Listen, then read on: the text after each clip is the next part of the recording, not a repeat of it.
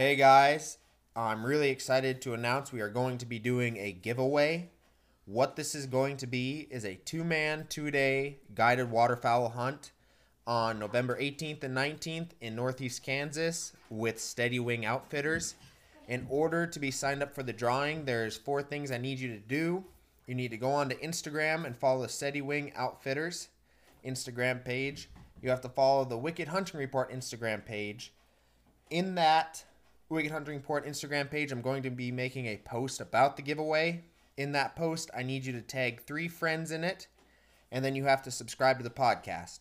Once you've done all four of those things, follow the two Instagram pages, subscribe to the podcast, and tag your three friends. I need you to screenshot all four of those things and send them in a message to me on the Wicked Hunting Report Instagram page. Once you've done that, I'll enter you into the drawing. Uh, the drawing will go until the last day of February. Then on March 1st, I will draw the winner. And then on March 2nd, in that episode, I will announce who the winner is. So good luck. Tell your friends, get as many people as you can signed up. The more people you have signed up, the better options you have that one of your buddies is going to win it and invite you along. Good luck. Before we get started, I want to tell you about our sponsors. Uh, first, we have duckseason.com. That's D U K S Z N.com. Uh, go on there and check it out. You can trade hunts with people from across the country. Uh, there's a good duck hunting forum on there. You can buy some merchandise. Uh, there's also the Salty Fowl line of clothing on there, where 100% of the profits go to the conservation of eiders. Next, we have Steady Wing Outfitters. It's located in northeast Kansas, and they're guiding for waterfowl, turkey, and deer. Uh, follow them on Instagram and Facebook. And if you want to book a hunt, you can call Mikey Soberano. His number is 785 410 2304. Next, we have 701 Pursuit. That's Caleb and the guys making hunting and fishing videos on YouTube. Uh, you can check them out there Facebook, Instagram, TikTok, all those places. They also have a website. It is the numbers 701pursuit.com. Go on there and buy some clothes, hat, shirts, stuff like that. Now we've got Waylon Johnson and his guide service, uh, hunting ducks and geese down in the San Antonio, Texas area. Uh, you can find him on Facebook. It's Waylon Johnson on there. Or you can give him a call. His number is 361 494 7868. Lastly, we have Highline Retrievers, uh, dog training up in Northeast Montana. You can find them on Facebook, Instagram, or TikTok. It's H I L I N E Retrievers. You can also uh, give me a call. My number is 406 783 7083. Uh, if you have any questions on training, need any advice, any help, or if you want to set up some training in the future for your four legged friend, uh, thanks a lot and enjoy the show. All right, welcome into the Wicked Hunting Report. This is Garrett. Today I'm with Dale Bordelon. Did I say that right? That's correct. You did good. Okay, you're in Central Louisiana and you are the owner of Bayou Beast Calls. So uh, I guess is there a little Yep. bit of intro you want to give for yourself? I got Bayou Beast calls and I make molded calls and just a little bit. My cane calls is what most people want. I make a handmade cane call like they did in the 1800s, and uh, I'm just an old Frenchman from Louisiana that like to duck hunt, make duck calls, and just enjoy life. That's it. Are you guys getting any migrating birds in, or what's it looking like down there? Yeah, we had a good migration in October, man.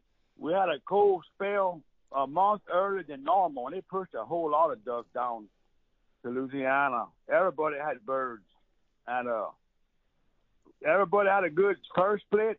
Everybody's still killing ducks now.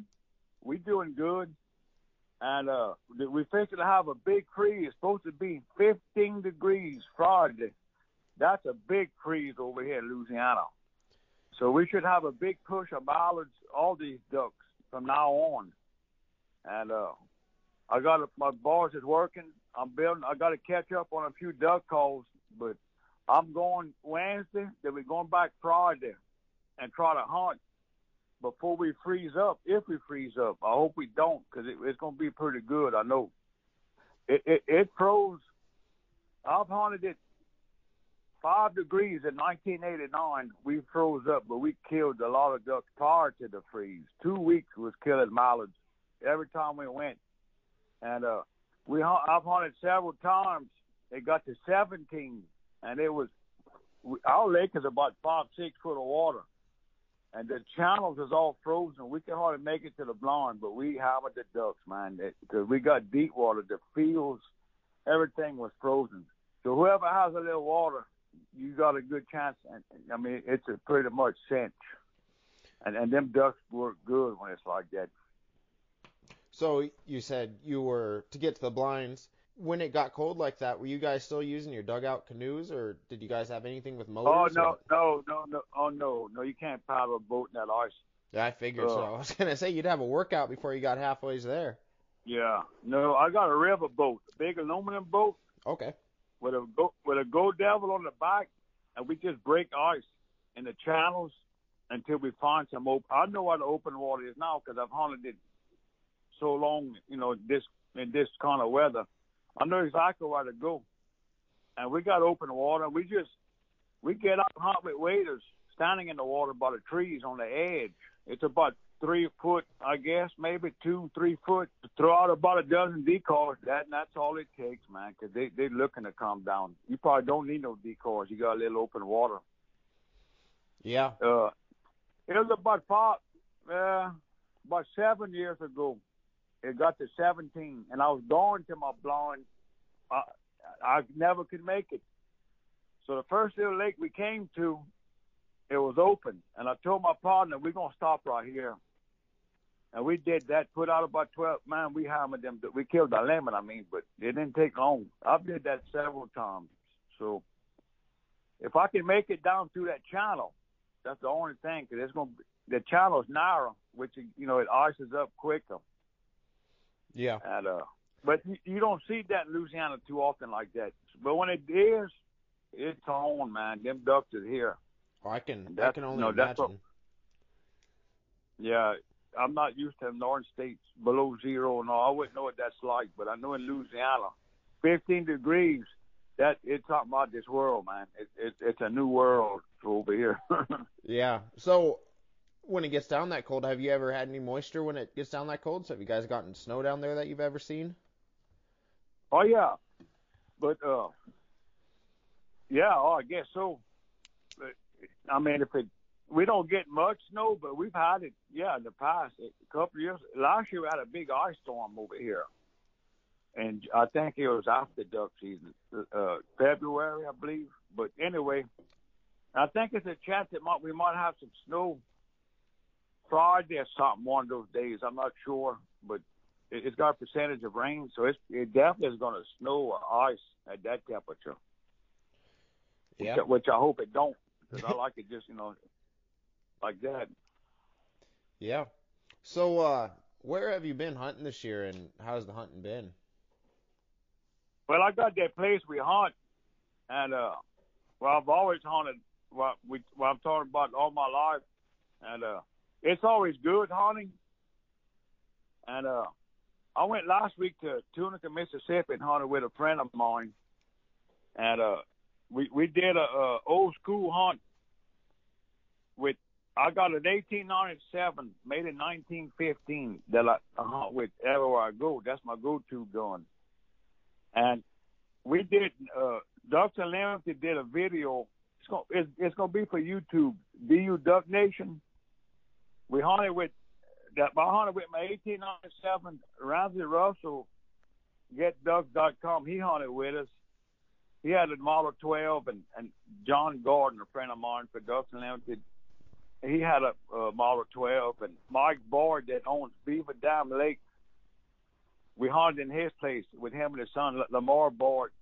They have a beautiful place where Nash it's very historical. Where Nash Buckingham hunted and wrote all those stories and where he hunted with Boo Wop, his double barrel. We hunted there and uh, right out of Tunica, Mississippi. We killed six. We, we all had old guns. Mike had his double barrel, twenty one uh, Winchester. 20, it was a Winchester day. Winchester 1897 was Model 12 double barrels. We killed six limits of ducks that morning, and we're shooting two and three quarter shells like the old days. So it's a good. I'm glad to do that, and it's a kind of show. You don't need all those big shells, you know. I, I'm a big fan of two and three quarter, like the old days when I had. I hunted a lot in the seventies and eighties with lead, and I, and that's all we used. But we killed six limits of duck that morning. That was last week, and Yeah. it was videoed. It's gonna be on YouTube. I I didn't see it, but it should be some good footage. Yeah, that'll be cool. I can't wait to see that. So, you're shooting that. I suppose you guys are uh, shooting Boss now or some sort of bismuth through those old guns. Yeah, Boston. Uh, I got a friend of mine. He makes some bismuth over here. Uh, he's a good friend of mine. I got to support him. Boston. It's called Chenier Shot Shells. And uh, Boss, Boss is very good people. Been very good to me. Make a one, one of the best shells in the world. Boss, yeah. But it's all bismuth loads, two and three quarter, ounce and a quarter. That's what I shoot in them old guns. I like a number five. I shoot different sizes, but number five, you can kill your mallards and teals. you know, we hunt a variety of ducks, so that's my kind of. Number four is a good shot now. Number seven, six is good for just blue wings. But hunting big duck, we kill a variety, so I'll use a five all around the board. Real So, good shells. yeah. So since you said you have a variety, I guess do you have a particular duck that you like hunting the most, or are you just whatever comes in you're happy with? We hunt anything. We don't shoot. I don't have nothing against them now, because we ate them. I grew up eating them. I don't shoot spoonbills and ringnecks. for the fact because I I can kill enough ducks, I don't have to shoot them. The opening weekend we could have killed 24 ringnecks. Why? But we ended up killing all good ducks: teals, gray ducks, Weegens, wood ducks. So my point is, why shoot all that when you can hold out and kill good ducks? You understand? yeah. And I'm a big duck eater. Me and my family. I keep wood ducks and teals in my freezer, and a few big mallards, just to, for bacon purposes. And people say mallards is not good, but I shoot. I inject them. I got a good recipe. I keep about ten big mallards, but I keep all my teals and wood ducks. That's the best ducks you can eat, in my opinion. And uh, I got a lot of friends that can't hunt anymore. So I bring them gray ducks or whatever ducks we kill, but I don't shoot ringnecks and spoonbills. None of us do. To try to hold out on some good ducks is what I'm saying. And call ducks and work ducks and try to line duck. It's a sport, you know. Yeah. So, with all your ducks, what's your uh, favorite way to cook them? How are you guys cooking them down there? Well, we, I like to make a man. We cook them all kind of ways. Gumbos. I like to take. I take them teals whole. Don't cut them up. And I smoke them 30 minutes on the pit. And uh, I use some bitter pecan wood. I smoke them 30 minutes. I make me a big gumbo. Let that gumbo be boiling. You know the juices with well all my seasoning then put them teals in there. With that, I'll put eggs. People, you know, that's that's big thing over here in South Louisiana. Mm-hmm. Put eggs at the end of your gumbo. We eat that with sweet potatoes and. But I like to take. If I'm cooking wood ducks, I cut them in half. If I'm cooking mallards, I cut them in four. But I like I, I like to put it teals in a bacon. I got old them old blue pa- bacon pans. That's about 50 years old. I have one, and I put. I, I got some jar roux, homemade roux. I put about two tablespoons. I put, if I have it, a one turnip cube and cubed, cut up. Boy, that gives it a good flavor. We like that. Some people don't like turnips. I put one big tablespoon of strawberry jam. Don't put no more than that. It gives it just a good little sweet tang. And onions, bell peppers, carrot, you put all kinds of stuff in there, whatever you want. And I put water about halfway up that duck and bake them two hours. You can bake them three hours on 350. If they fall apart, it don't matter because you're gonna take it out whole put it in your plate. It's gonna be real tender. Very good.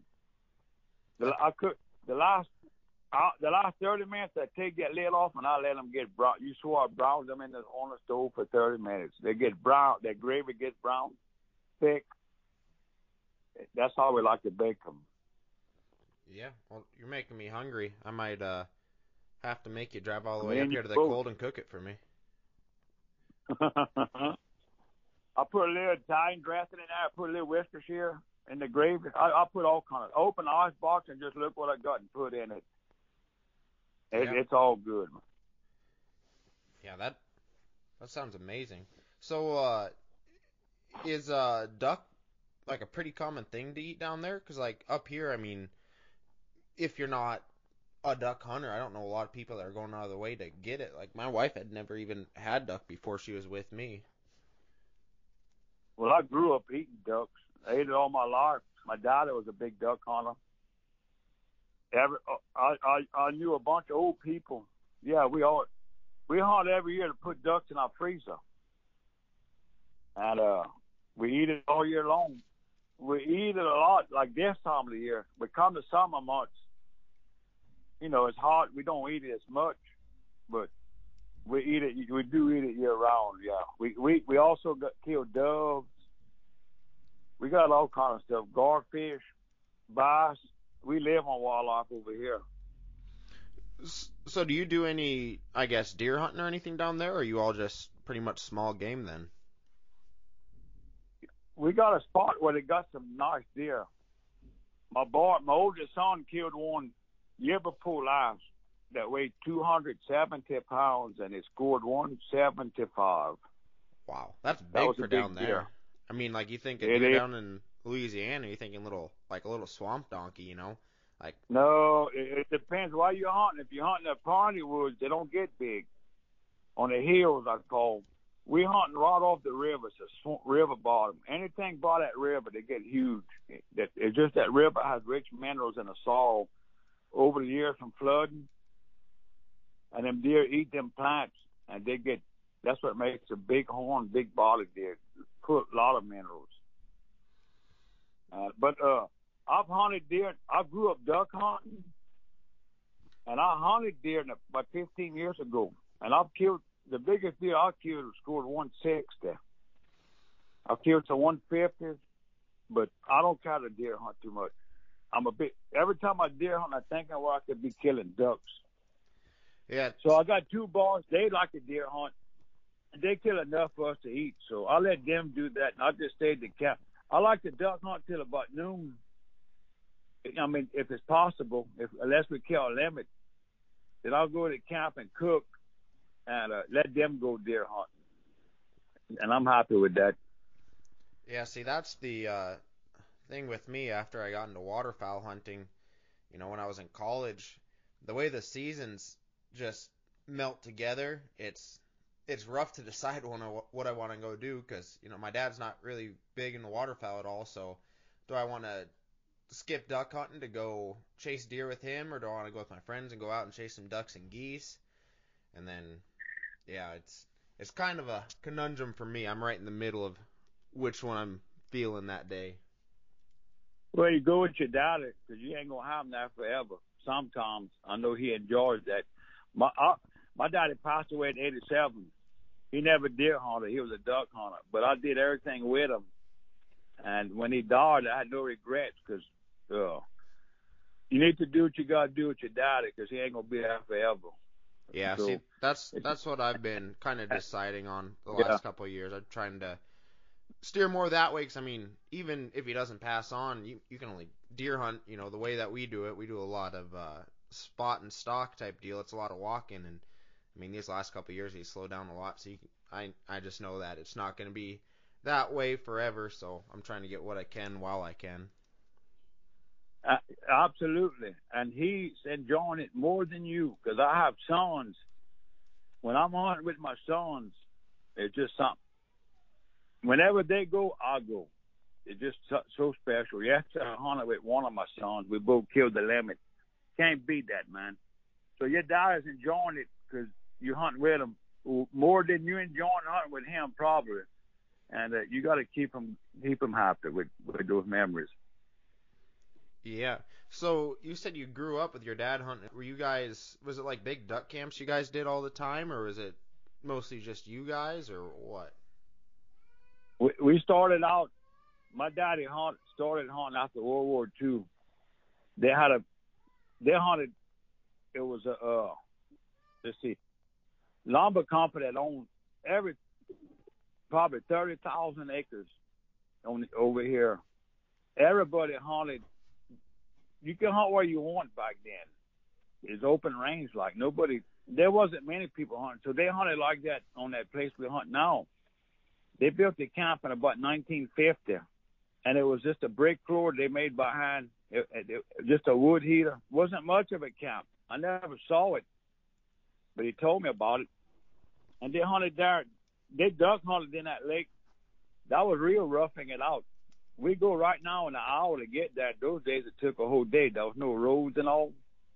And uh, so he he hunted ducks probably 1950 to 1964. Then he bought a business and he didn't hunt for a while. Then he hunted in the 19 early 70s in another place and uh, hunted there to the 80s probably. Then, well, or maybe the late 70s.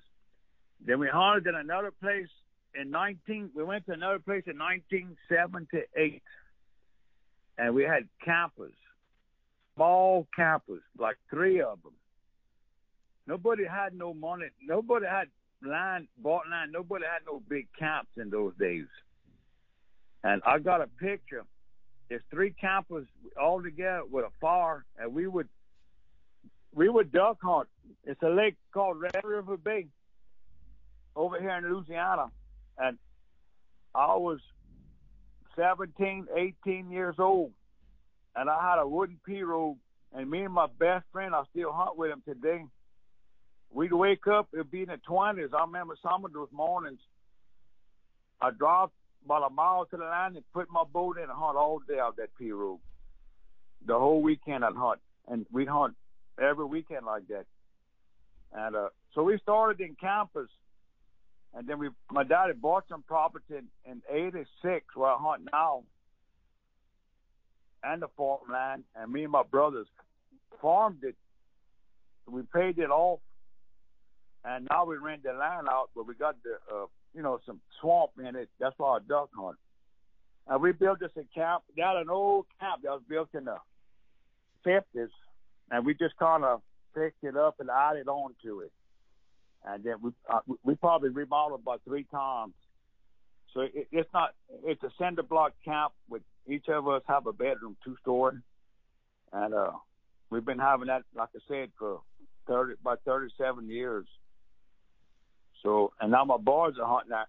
But in the old days, nobody had camps or own land. My dad was one of the first ones to buy some property in the 80s. Nobody did. Then it, you know, people people started having money and, and started buying property, and, and now I guess everybody's got own something. It looks like, or you got to have something to hunt with, you know. But I hunt public land too. I'm not saying that we hunt public land. I'm used to hunting with people that hunt next to you, scar bust, mess you up, motor. I grew up like that. and every now and then, me and my boys are going and something different, but we're still going at it, man. I hope it lasts a while. Yeah. So you were saying you would go out in your pirogue and whatnot. Were you? I, I saw where you were. You made your own dugout, right? Like a year, a couple ago. I made. Yes, sir. I made four of them. Okay. Is that an old an old Frenchman taught me that from South Louisiana. I got a dugout pirogue. He got a pattern from the 1700s. Now, when the French came, my people came here in 1720 on both sides. I'm half Bardon. My dad was a Maya. Uh, Bardon, his mom was a Maya. So they came, both of them from 1720s, the Bardon and Mayas. My mama saw it. Her mama went from France, they went to uh, Canada and come through that route. So my mama was a Frenchman. So I have it all the way around. But uh, my old friends got a, when these people came to Louisiana in the 1700s, the, not just my people, the French, the Indians was already making dugouts, but they burned them out. There was long boats, 30 feet long. But the French came, they had the blacksmith and tools. So they shortened these boats up to 12, 14 foot, and they used the tools to dig them out. And they put a design on the bottom. And I, I had an old man, I have that design from, that's probably from 1780. Now what that does, when you build a pirogue out of wood, you're gonna bend them boards, the sides. You're gonna have uh, in the middle. You're gonna have a petition, uh, uh, a rib they call. So if you got if you got a 23 inch bottom, just to say, it's only gonna be in the middle because you're going around that rib and it's gonna be pointing on both ends. You follow what I'm saying? Yeah. You might not, but I, I'm trying to picture in my You're head as you're be- going. okay, you're starting from a point on one end, then you're going in the middle where that rib is, and it's going to be say 30, uh, 23 inches. But after that starts going now again to the other point. So you got to rake in that pirogue. Therefore, it's only you're going to paddle so many times on one. Some some pirogue makes can build a good pirogue and paddle only on one side. I, I might be confused. Let me let me go at it another way. When you bend that board around that middle, that boat's gonna have a rake in it. Yeah. The, the dugouts I build, I put a design on the bottom. There's no rake in that boat at all. It's pointed on both ends, but there's no rake in it. The front's always staying in the water, so therefore you can paddle it easier like that. Really? And the bottom is pop. Yeah, my pe- my dugout it's got a 22 inch bottom, but it's about it's 22 inches, about eight nine foot of the boat. Whereas a plank boat, you only gonna have that in the middle. So my pirogue is 20. It's probably about 30 inches at the top. It's narrow, and it has a 22 inch, but then it narrows down to my my to my keel.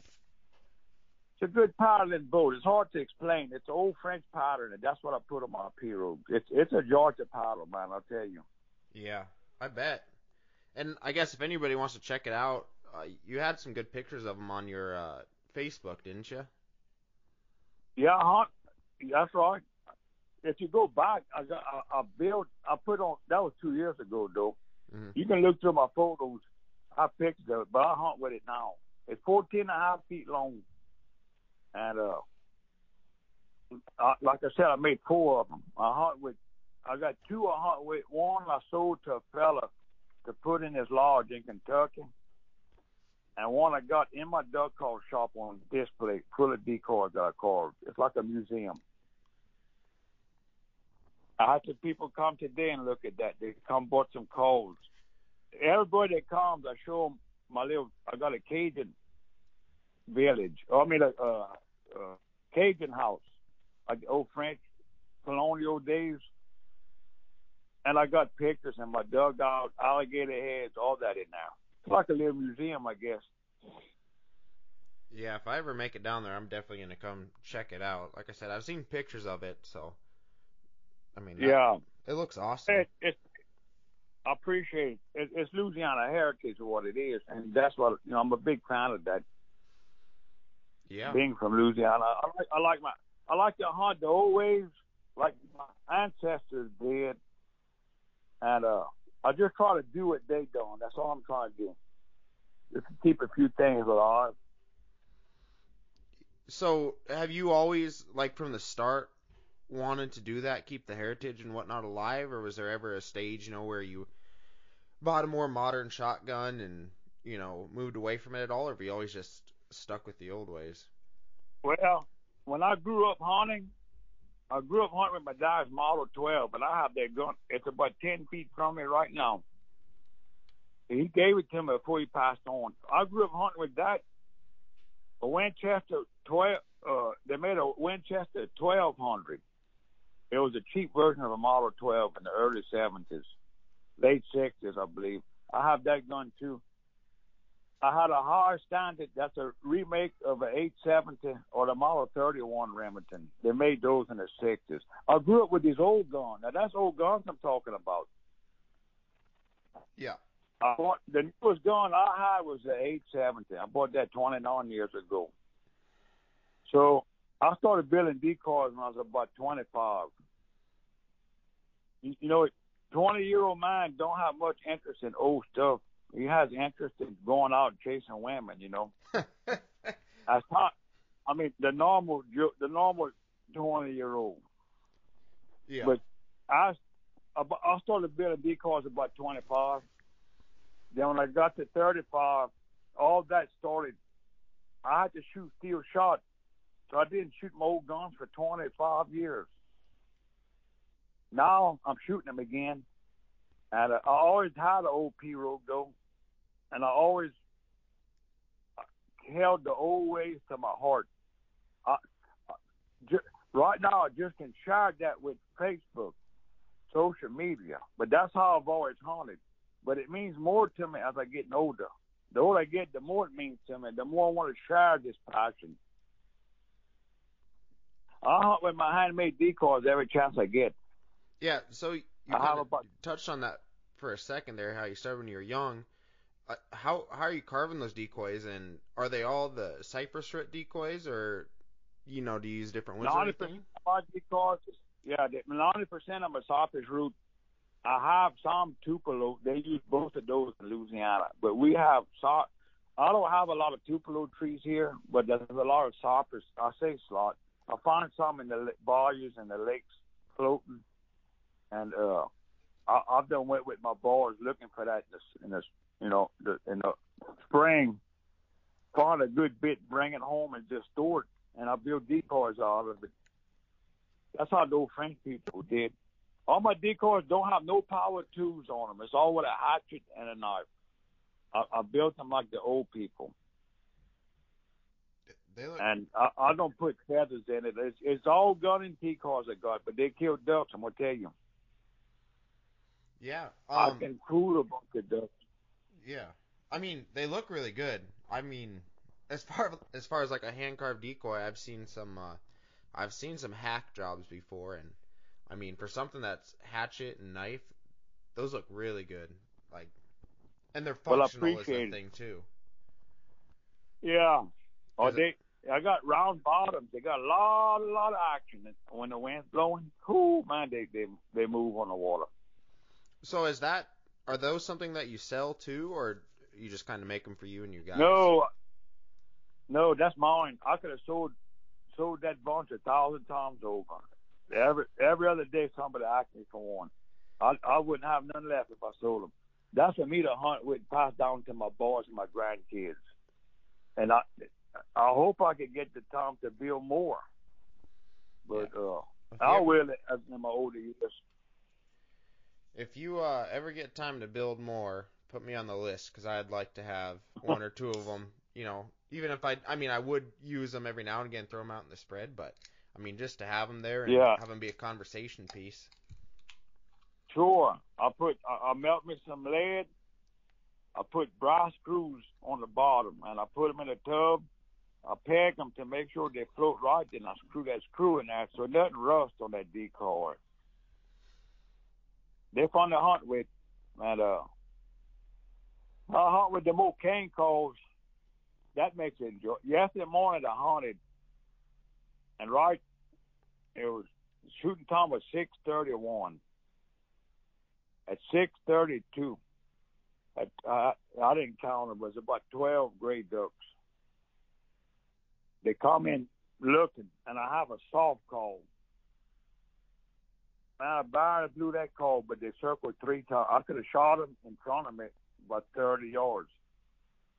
But they did what I wanted. They circled about three times, and I watched the whole bunch land right in front of me.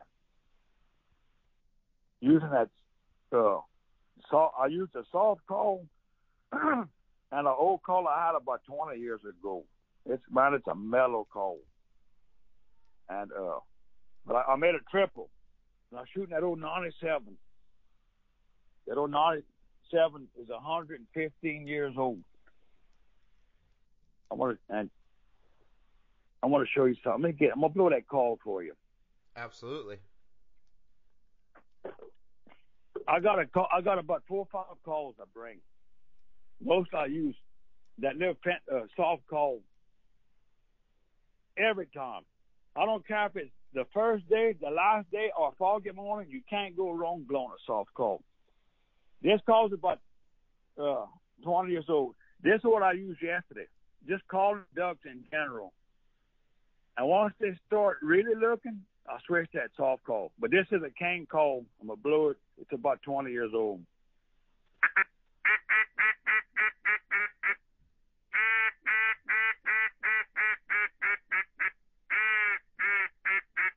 You hear how mellow it is? Absolutely. Yeah. Now here's the little soft call that this call here to kill a put a bunch of ducks in the water. Listen how there's no echo. It's soft, soft.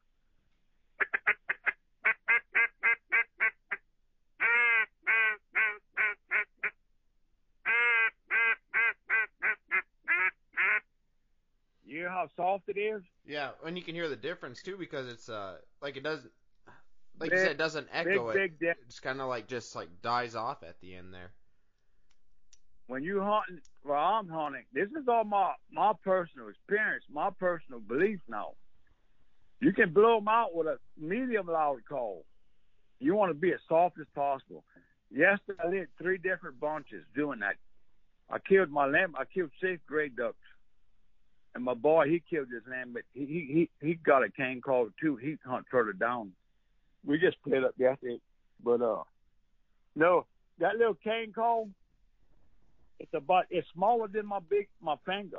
It's about the size of my pinky maybe a hair big. I'm looking at about bigger like my pinky. Got a small, small soundboard, small reeds, everything small, so you can't make a loud note. You you got to have all that in that call.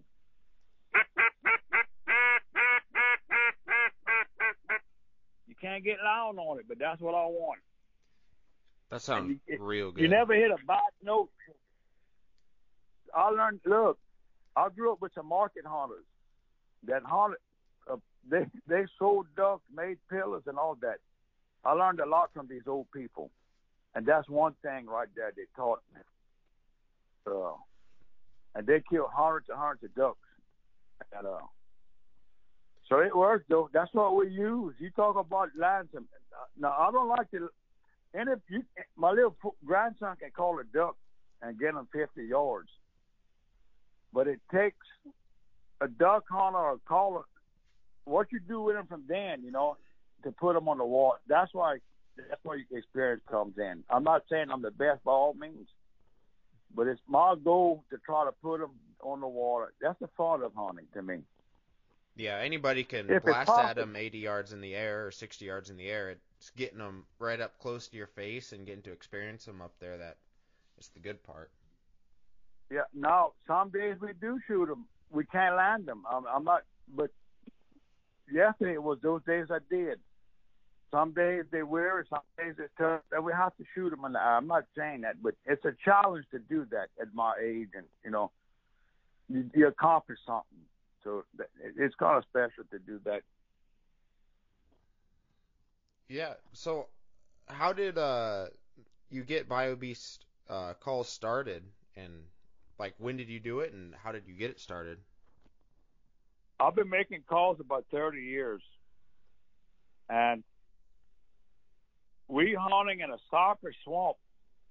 It's infested with alligators you wouldn't believe. I have been catching alligators for 37 years. This year we caught three over 11 foot. I didn't even know they had that in there. I don't know what's still in there right now. Last year I caught one over 12. He was as big as they get, man. I mean, huge, big around. The biggest I caught was 13 feet 2 inches. Me and my boys. I've caught several 12, 12 and a half. And I, that lake we have is called La Boss. Now, Cob, Boss is a gourd French. So I named my call company La Boss Duck Calls because of why I hunt. But I told my wife, you know, nobody's going to know what it is. Nobody's going to even know how to pronounce that. but me, I said, we started catching those big alligators. Now we catching these gators while we duck hunting now. I'm talking about while we duck hunting all these gators. So after I caught that big, it, it, we did a show at National Geographic. Brady Barr used to be on National Geographic at one time. They came to my place and did a show about some catching logger alligator snapping turtles. And if you look on YouTube, Dale Bordelon catching alligator snapping turtles in the mud, you can see 10 minutes uh, of this place dried up. I rescued a whole bunch of them and brought them to safety. This was 22 years ago. National Geographic came to the place and did a show. They came for one week, and this that too is on. You can pull that up. So Brady Boyd, we had a big turtle, and he made a comment, and I can't remember exactly how it went, but he called it a bayou beast. So right after that is when I caught that big alligator. He was 13 2. I mean, why duck hunt? I told my wife and my boys, man, I'm catching some real bayou beasts here. So we started. I said, I'm gonna change the name. Everybody, it, it fits good with what I'm doing. So the big alligators. Uh, look, I didn't caught some big, some big ones, and this is why we duck hunt, pound our pirogue standing in the water. So I figured that'd be a good name, Bayou Beast Calls. So I I got the name bought worldwide, so that's my trade name. And it fits good what I'm doing. Yeah. Um. So I guess on alligators, I mean, you guys ever nervous about that, or I mean, have you been so around them so much that you're desensitized, or do you even think about it you anymore? can't hunt. For teal season, we pile up piro day out. And that's when we're catching them. We got this past year. We was I passed by three lines hanging in the dark, and that meat, that old dead meat, attract them gators. You got to keep shining your light in the water. That scares them off. But you don't know when they're going to attack you. Because that splashing of the pirogue, they go to anything splashing. They think it's a neutral otter or deer. So I mostly just shine it in the water and just hope I don't get attacked. But so far we've been lucky. But once it gets cool, you don't have trouble with them. Of course, last year, over here it was warm between Christmas and New Year's, they were stealing my ducks in December and January. Gators eat all the time. Don't let nobody tell you they don't. When it warms up in the winter, they come out. They'll eat anything they can. Not as much as the summer, but they will eat. So, so like this weekend, we go. Go ahead. We gonna hunt in waders with that trees. I know they're gonna be out now, so I'm not worried about it. So when you guys when you guys shoot something, as soon as it hits the water, you got to try to race out and get it before the gators do, or how extreme is it? You better believe I got my pirogue parked next to my blind. I jump in it and I'm going, man. I'll go get my ducks. How uh I mean, and have you ever tied a gator? Like, you know, got to it the same time it got to the uh, duck, and or anything like he that? He didn't got my duck Yeah, I'd have to chase him down. I'd uh, I'd chalk that one up to the gator. I wouldn't chase down no gator for a duck. Well, once they once they get it, it's hard to let go. They're gone, man. They're not gonna. But, uh, you know, sometimes I won the battle, but they mostly get it. But uh for teal season. Now, they'll do it right now. If it was warm, they'd be out. They know what them decoys are about. They camp on the edge. They know what you're doing. They're not stupid. But So- deer season, they come sit on the edge and just wait for a cripple or something to fall. And boy, they, you got you better hurry up or you shoot ahead of them to scare them off. But it takes a lot to stop them. Yeah. And I, I just don't shoot them and kill them. So I suppose you guys can't use dogs out there then. You know, you said with the splashing Oh deal. man, I hunted with a, after we hunted that beaver dam. I came back and I hunted with a good friend of mine, and uh, he had two li him and his wife, and uh, man, he had a dog. They had a dog I fell in love with. That son was as big as a cow, big old Chesapeake, as gentle as a joint. You talk about a nice dog. I'd love to have a dog like that, but I'd be committing suicide to hunt with one of those.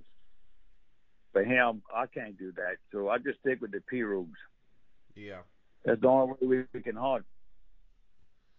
When you said that you were catching the gators, were you uh, going out with the pirogue, or is that when you're in your uh, No, boat?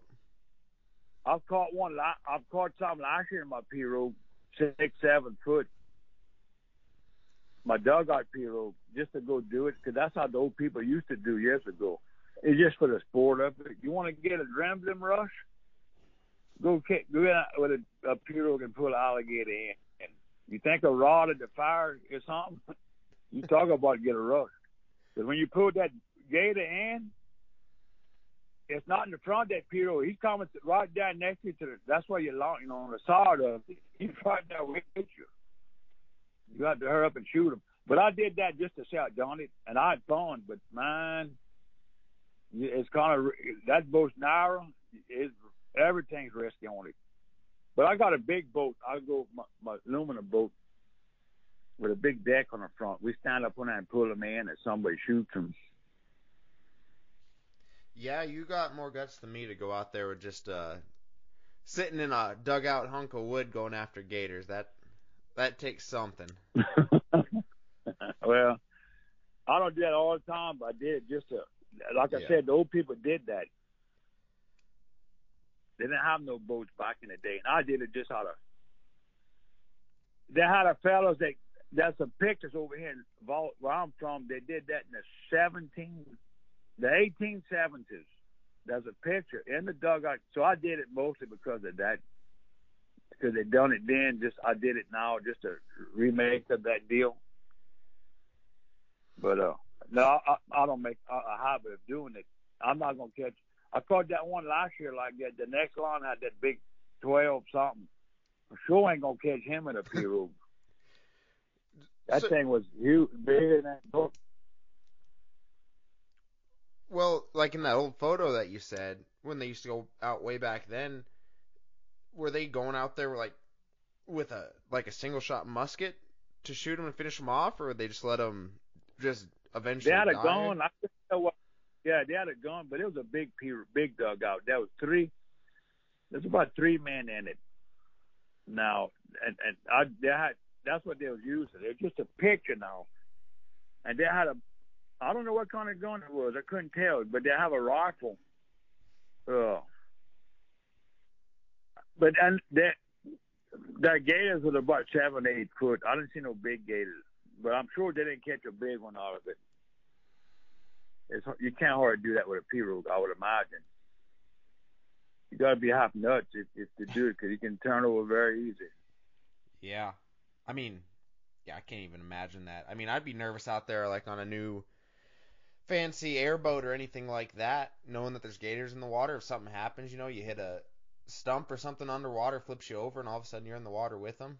Man, that would that's not on my to-do list. I like it though. It's a tradition. We go once a, we do it all on the weekend. I've been doing that since I was 25.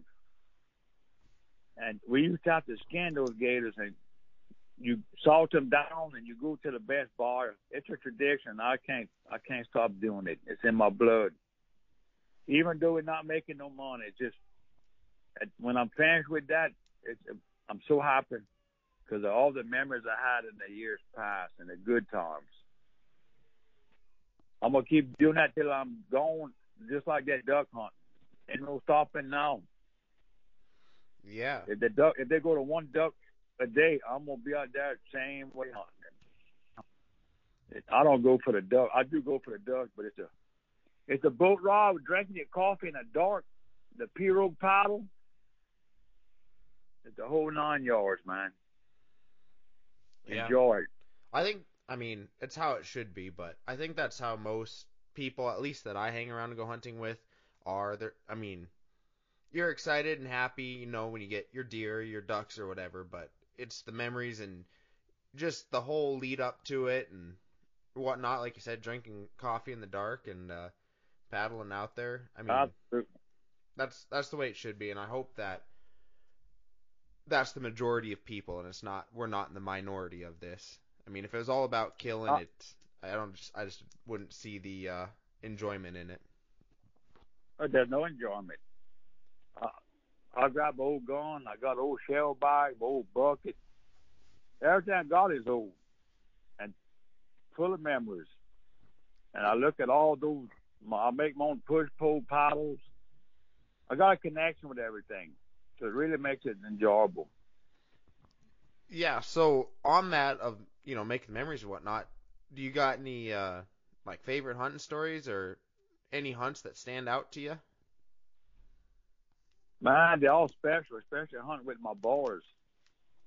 Uh, I got some good hunts I made. Uh, I can't. Old dad's passed on, but he took my my oldest son when he was twelve, and my boy killed a band a wood duck with him. That that's a, I wasn't even there. I was in another blind with a friend, but that's a special hunt to my son. But uh, I, I've been I've been taking the board since there was three in the blind. I got so many memories with them because I watched them grow up, shoot that first duck, and, and walk into on 12 gauge, and now they're taking me. So you know that it's hard to pick out one hunt. It's all good, you know. The whole everything is. It's always special when I go. Understand. I was there when I killed that banded ducks, and now we go to camp. We cooking supper. We all what what I like about it now, they take me hunting. I go get the ducks though. Hmm. I'm still doing that. Well, somebody's got to go out there and fight take the me- gators.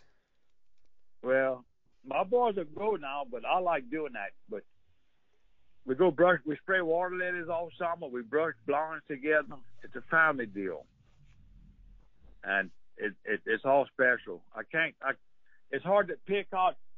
I had so many one-time special times, but it's hard to pick one out. They're all good. We're going this weekend, and it's going to be arched up. That should be a good one. And we had some of them in the past. Uh, I remember I went with my little boy, my youngest boy. He was 12. It was Christmas Eve morning. We always hunt that morning. And we went to make a quick hunt and we was going to make an afternoon hunt. And we went in the field. We ended up killing our limit of mallards. All and we killed 12 ducks. All our mallards, which is very unheard of, and our odd ducks, Teals and great ducks, wood ducks. And we came for seven fifteen, and we came home. And my little boy was so happy. I was happy. And we went. We came home. It was a big salt wind day, Christmas Eve. It's, but it was about one o'clock in the afternoon. About seventy degrees, six to eight degrees. I remember going in the pasture with my two boys and my wife, and we all just went out there and plugged those ducks and the geese was flying over, just a hollering, just a special moment. I'll never forget that. And uh, just a happy, happy time. Christmas was that night, you know, Santa Claus. I got so many stories like that, but that stands out, just the whole nine yards. That's what keeps me going back in the blind, with chasing some more memories. Yeah. I mean, that's what I'm trying to do with my son too. I mean, I've got two daughters and a son, but my son, he's the oldest and he's three right now. And when I go ice fishing, I try to bring him on. Like we were out this weekend ice fishing, and I mean, he was there for pretty much the whole day. We were out there sitting on the ice, and he got tired, and we made him a little bed out of the uh, sled and whatnot, and he slept in there for a little bit. And I mean, I got memories with him already this year from uh, chasing antelope with my longbow and stuff like that. So that's what I mean. I'm sure that your kids will remember that stuff growing up. I mean, my son already remembers that, and that's the main thing for me. Like I've got memories. I've got memories with my dad, my grandpas, and whatnot. But like my thing right now is trying to make memories for him and get him involved and you know make it special for him. Yeah, I picked a deer spot up over there uh, in the field, and my little boy wanted to kill a deer one day, and I seen a big buck. That's one day got to 17 degrees that next day. Not there was the day before a front was coming through, and I saw a big old buck. It came about 200 yards, and I didn't shoot it because I knew he wanted to hunt the next day, hoping it would. He was in the rut. He was checking out does. So that we we duck hunted that mo- next morning. We killed a limited ducks. It was icing up, and he went that afternoon. He saw that deer, but on the far part of the field. So that next morning we woke up. He wanted to go deer hunting, but he's a duck hunter. Uh, he, I said, "You going deer hunting?" He said, "Yeah, I want to go." I said, "You don't have to go if you don't want." I said, "But you ain't gonna kill no deer in that duck blind." He went deer hunting. It was 17 degrees that morning, and I, my, uh, I was at the camp. I didn't go that morning. It was everything had froze, and the pipe. I was trying to get everything cleaned up, and I seen him coming on that four wheel down the road like no man's business. And I said, "What's the matter?" He said, "Dad, I killed him." I said, "What you got?" That big deer. I said, "Where's my rifle?" He said, "He's laying on the deer." Well, I jumped in the bike. We went, and he killed. A, it was a big old nine point, a nineteen and a quarter inch inside spread. And uh, so that's special. My other boy killed that one that he killed one. You, ever pull ice? It's like I said, it weighed 270 pounds and scored 175. His mama came with us to help him load it. All, all that it don't have to be. A, it's all special. That's very special times. So it's hard to pick one out. Uh, you know. Yeah, I totally understand that. Like I said, I've got, I've got hundreds of memories. If someone came up to me and said, "What's your favorite hunting memory?" It would I I mean there's so many it's hard to just pick. Exactly. And lots of it is it's not like a like a full hunting story. It's just like little moments that like pop up in my head, like with my dad or with my grandpa or you know my son or whatever. That's right. That's what makes a good memory. Yeah. It's all about memories, whatever you do. And that's something you can sit and down the road think about and have a good make it day. When you got a bad day, that t- turn your day around. Yeah. So now, if someone were to say that they wanted to, uh, you know, get into the old style hunting like you do and whatnot, and they wanted like to get a gun, what would you tell them to look for? Like, what's a good old style shotgun, but you know, it's still good if you get some good bismuth ammo to take out. Well, I got that old 97 and now it's hard to find a good gunsmith. They got so many moving parts in those guns. I would, if it was me, I would look like for a Winchester Model 12. Okay. That that's a heck. That's one heck of a. They're all good guns, both of them. But that Winchester, you can get them worked on pretty good. That's a very reliable gun. You can find them. My partner watches that on uh, Gun Broker one of them sites, he caught them for five, six hundred dollars. When not many people bid, you can pick up a good uh, Model 12. You know, average price probably eight a thousand dollars, but you can find some good ones. He has, or you can find him 97s on there. Uh, but I would get a 30 inch barrel with a full choke. Any of those guns, it shoots that bismuth so much better than a modified or you can get a 28, but I definitely I get a full choke. Night and day difference because I have of those going. That mod that that uh, full choke, man, you you swear you had to. You don't need no other.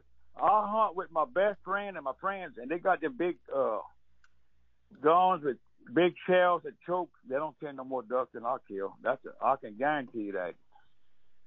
and I'm shooting two and three quarter, ounce and a quarter loads. You don't want to shoot more than that in them old guns. So do you have a favorite model shotgun that you use, or do you just whichever one speaks to you that day? Eight that old 1897. You want to hear the history of that gun? Yeah. My best friend worked with a fella. He bought two of these old guns. And a, well, I grew up in an old lake called Lake Pearl from an old Honda. I don't know who the, who it was now, but that old man bought two, and it was 1983. He was cleaning them, undid the butt plate, and had a license in there from 1929. Wow. So that's 40 years ago. I got that license, took a picture of it. And I still have it here. I went to the bank, but it's not a good copy, just a black and white copy. So it has all the things on the back, the the regulations on the back of that license. So over time, that man sold those two guns to my best friend. My best friend used to be my brother-in-law they they got divorced, him and my sister, but we be, became best friends and we stayed best friends. He gave one of those guns to my daddy eventually, about 20 years ago. My daddy passed on now, so I got that gun. And not long ago, he gave me the other gun. So the, uh, now I have both guns and I hunt with them. That's awesome. So, I mean, that's cool history. That's that's really cool. So what I did is I put that old license on Facebook that I had. The I had a fella contact me. It was his daddy that had the license. He said, "Man, I, I still have the original." I said, "Man, can you come? Uh, can I get it? Make a copy?" He said, "Yeah." So we went and I made a co- big copy of it. I made a bunch of copies. I sold some on Facebook. Just I didn't make nothing up, just to share a little heritage. So in the meantime, somebody recognized the name on that license. Another local, it was his great great uncle. He never had kids, but he bought me a picture of him and his whole life story. He was in World War One in France. he was born in 1889. He died in 1963. Wow. That's who was the original owners. After 40 years, not knowing, now I know, I have a picture and know the story, the history of the man. And I'm going to rod that up and put that up one day with both those guns from up to pass that down to my boys. So you see how it's a, you see what hunting does, the connections you got with people and all. Yeah, it's that, not just killing ducks. So that old man never had kids. He was a bachelor. He, they farmed. So now I can keep his legacy going through these old guns and, and social media with this license. And I sold a whole, I sold about 20 licenses in one hour when I put that on Facebook at one time. And I made some more copies, and anybody wants one, I have some here. It's like 16 by 10 beautiful red color license to put in a mine cave or hunting lodge or whatever. Wow. And come out that old gun I'm using right now. That is so cool. Like that somebody was able to recognize it, like it came across that person's you know, Facebook or whatever and they recognized it and could get all the info to you is just that's insane. And that's such a cool story. Yeah. That that without Facebook, that social media, that I never found out who had that going. That license stayed in that butt plate for 55 years. And the fact that it wasn't, you know, you guys are hunting in water all the time. The fact that it didn't just get completely soaked and ruined is just a miracle. Well, one, once, yeah, one side's dark. Don't know if it got wet. It's just a shade of a different color. Don't know if it got wet or the oil, it, uh, the, uh, it probably got wet, I would think, from the water. But Yeah. Um. Man, I had another thing I was gonna ask you about. I'm drawing a blank right now. Um. Why? Okay, let's go uh, back to the calls here for a minute. On your call page, if someone is uh, looking to buy one or whatever, how do they get a hold of you to uh, do that? And like, what kind of different models and different styles do you have? I got molded calls, which is a cane call I had molded out. I got the mama hand, the gumbo maker, the perfect hand, and a, uh,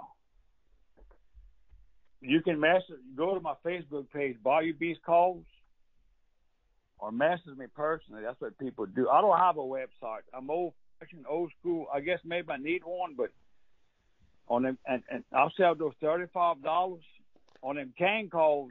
That's what ninety percent of the people want. I've been around some old hunters that did that all my life, and I learned from them, and I kind of put my own touch. But I make a handmade cane call like the 1800s. I don't have no tools. Just I make the soundboard. I got my own jig. I made out of a pipe, and I make everything. I never copy it off of nobody. So it's all kind of my design, and and I, I got files and knives, and uh, if you go like a call maker or Faulk's, say Faulk's game calls, they make cane calls, but they put it on a lathe. It's like a 20 degree cut, and they, they use a tapered reamer to ream out the barrel 20 degrees so it fits. I don't have that, and I could, but it wouldn't be handmade. I choose to do it by hand to keep my tradition alive. So I have a waiting list. It's over two years because I can only make so many a day. And right now they got a man that came get three this morning. I'm pick. There's a man trying to get in touch with me now. He's supposed to meet him here in a few minutes. Get two. And another fellow wants seven. I can't make them that fast. so, so I got a waiting list. It's probably over two years. Unless you come to my shop, I can have you. You know what you want, but you got to give me a little heads up. Okay. And it's going good. I love them. I got a good little thing going. People want those calls. That's all we hunt with. I think they sound like a duck. I try to every call that leaves here is like I'm making it for me, and it, it, it, it it's a share of heritage, and I enjoy doing that.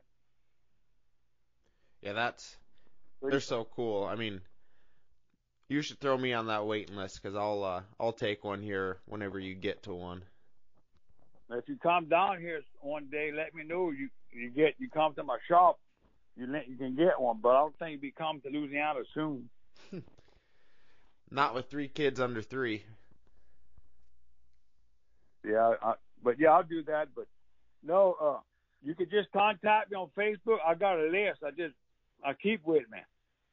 Just give me your phone name and phone number. When I get to your name, I'll call you, and, and then we'll discuss what call you want: soft call, regular call, or big call. I'll make a little call, and I use river cane that's native to Louisiana. I go cut my own bamboo.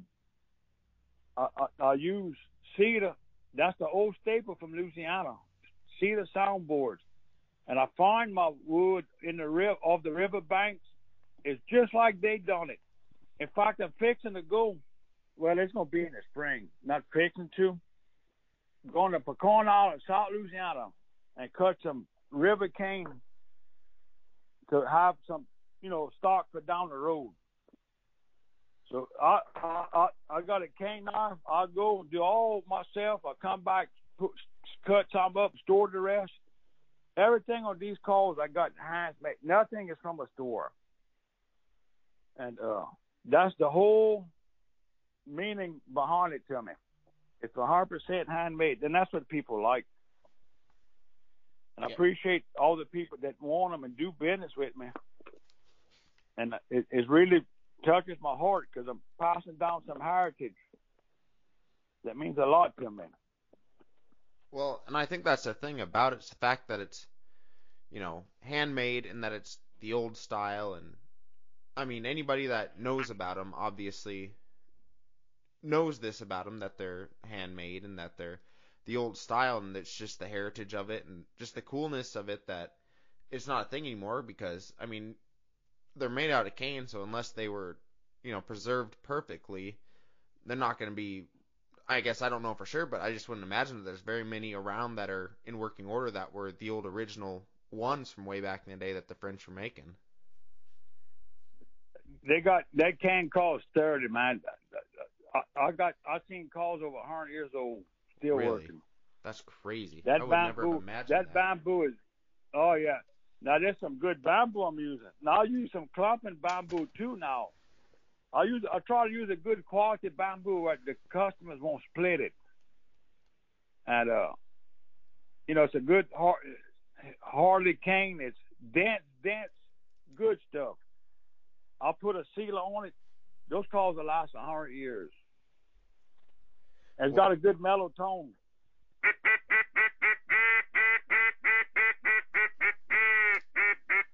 It's so it's not like acrylic. It's so it's like a hardwood, I guess. It's real real mellow. Yeah. Well, when I buy one here from you, if in a hundred years, if it's not still around, I'm gonna have to have words with you. Well, you come look me up. We'll discuss it it. Hopefully, we're somewhere in the same place that we can discuss it. I hope so, man. I know what you mean. I hope so. Yeah. Man, that's. I mean, you're such an interesting guy. There's so many different things I could talk about, um, or ask you about. With the, uh, since you're so much into the heritage and the history of everything, is there any, I mean, cool things that you know of that they used to do back in the day down south down there that, you know, people might not know about? They used to do a lot I of market hunting. Yeah. Talk to me about that if you know anything about it. They used to have a place. Market hunt was big, especially on the coast, and uh, that came about real big. They used to salt down ducks in the 1800s, but ours came out in about 18 the 1880s. So did the railroads. That's when market Hunt really took off because they had a exit for it. They could ship it. They most New Orleans used to buy a lot of ducks at the French market. The French market's a place they sell vegetables, fruits, beef, whatever. You know, they people go buy buy what you want. It still has the French market. But in the old days, I know this one fella that had ten thousand acres in South Louisiana, or they I didn't know him, but the history. And he hired ten local Frenchmen, and they had dug out pirogues, and they would go. And I know one had a '97. This fella, one his name is Paul Champagne. One probably one of my favorite market hunters. They kill a hundred ducks a day. These hunters, each. The, and that man's quota was to bring a thousand ducks a day to the French market. Now, when they they killed them in that swamp, that marsh, they had an ice house, and they put them in barrels. Of, they salted them down and put them on a train, and they went to New Orleans to the French market every day for two months. Market hunting was so big, they had the schoolhouses on floating barges, uh, houseboats, and all to teach the kids. The family stayed out there in the marsh, but they sold. They went to the French market. They got fifty, say fifty cent, uh, a quarter for a pair. Then they sold it fifty cents a pair. To say they doubled, but they made big money in the time there was no money. And uh, in 1910, there was three million ducks sold out that uh, market in New Orleans. Wow. And then it was then in 1910 that all with the laws they stopped all that. Well, no, no, yeah, 1910 I believe they quit. You know they were depleting the the uh, the the duck, just killing them off. But a lot of history right here with market hunting, and and I like all that. And I like to hunt like they hunted. I don't kill what they killed though. I kill my limb and that's it. But I, I put my ducks in barrels, the same thing and all. And uh, just like they did, I got a barrel, old barrel, and I hunt with old guns, dugouts, I just love that lifestyle. I could I I wish I was around in the old days when they did all this. Now they gutted all those birds. Each man gutted his hundred ducks, packed them in ice in a barrel. That's how they were shipped, and they were sold with the duck feathers on, so the people would see what they was buying. That's the whole thing about it. Yeah. And they brought it home and cleaned it and cooked it.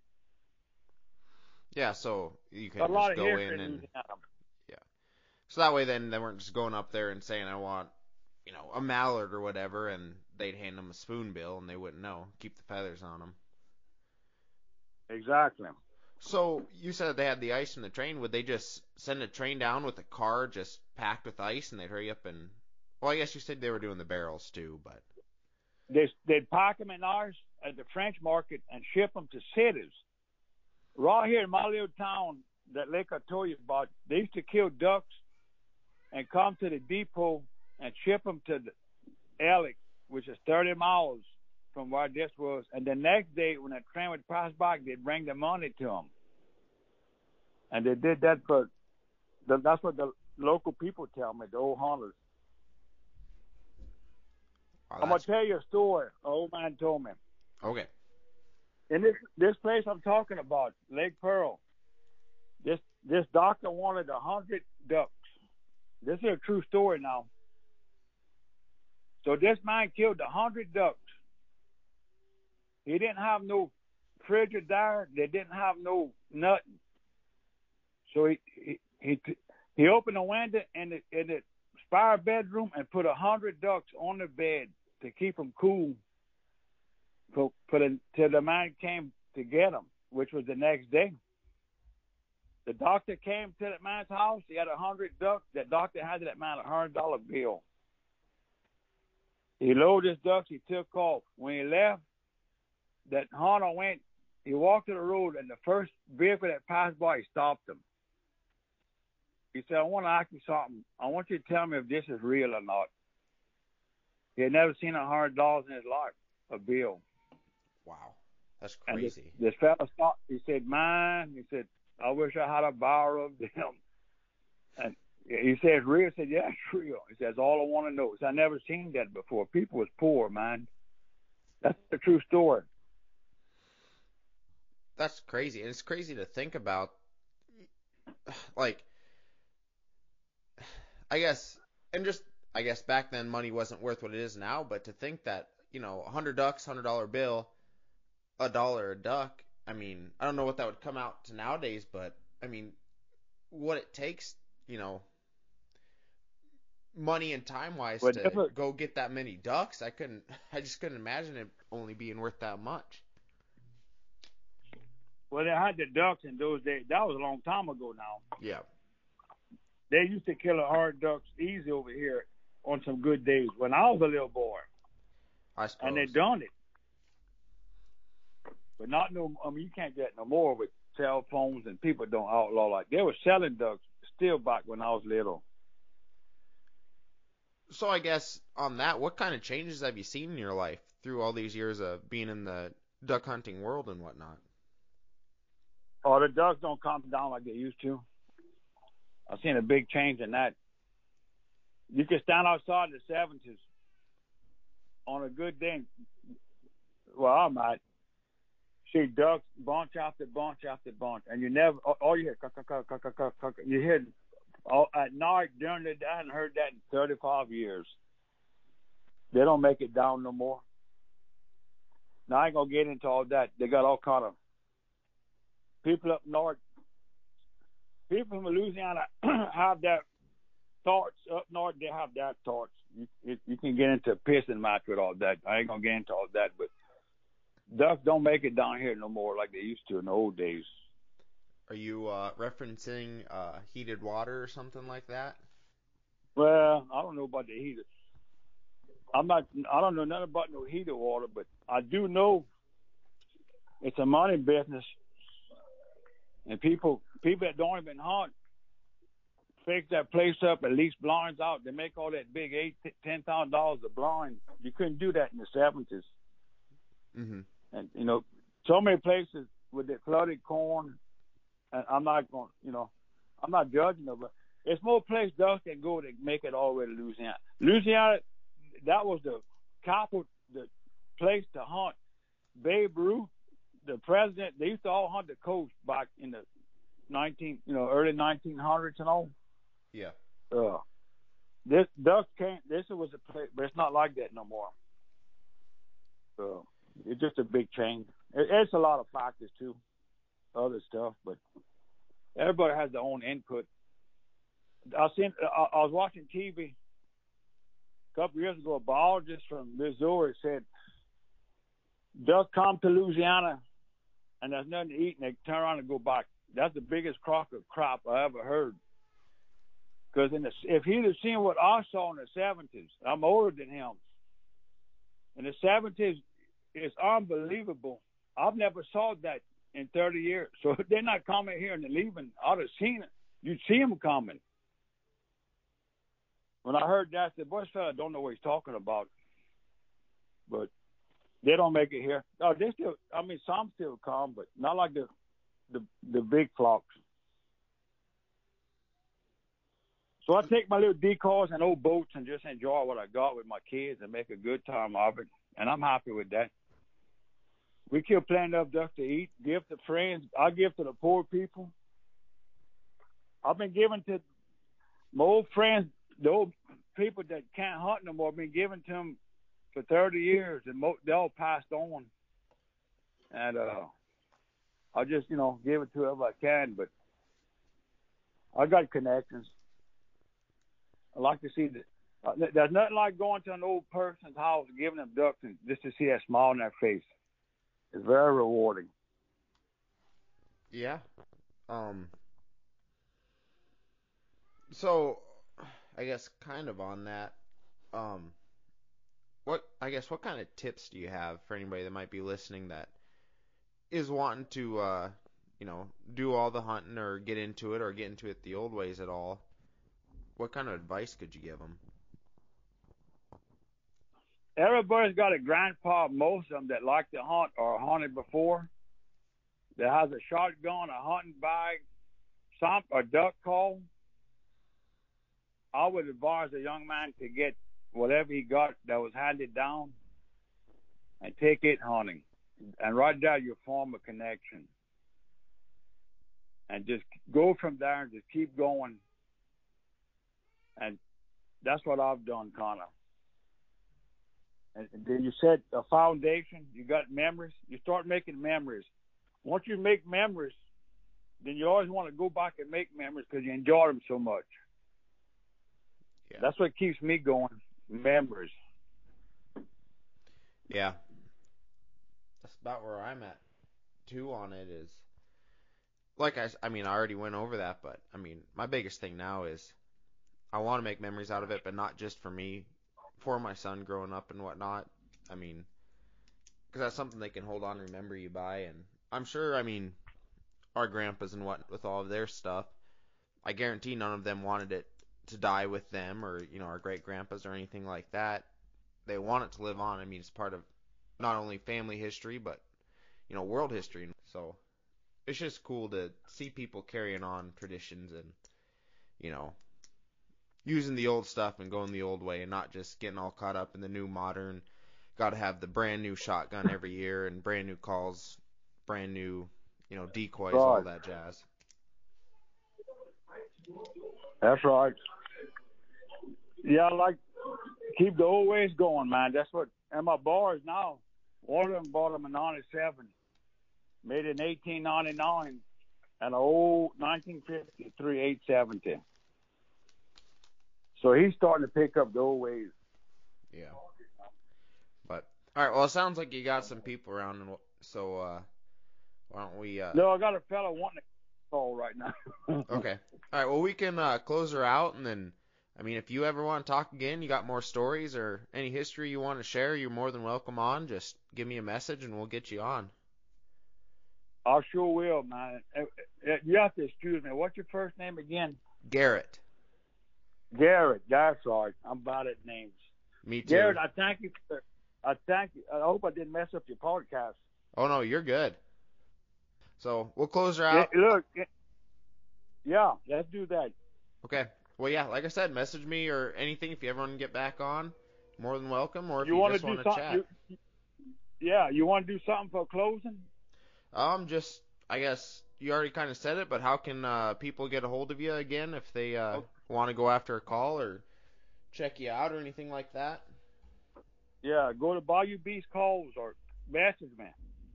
I'll be glad to talk to anyone or call me. I got a list of them can calls, but I'll be glad to go over anything you need or want. Or if anybody wants to come to my shop or come into Louisiana, you can pick one up anytime. Just give me a little notice about it. Okay. Well, thanks again, and uh, hopefully we'll be talking to you in the, in the future on here. Anytime, Garrett. You call me anytime you want to. I'll be glad to do a podcast. I enjoyed that. Well, thank you, and uh, you have a good night. Thank you, Garrett. I'll talk to you later.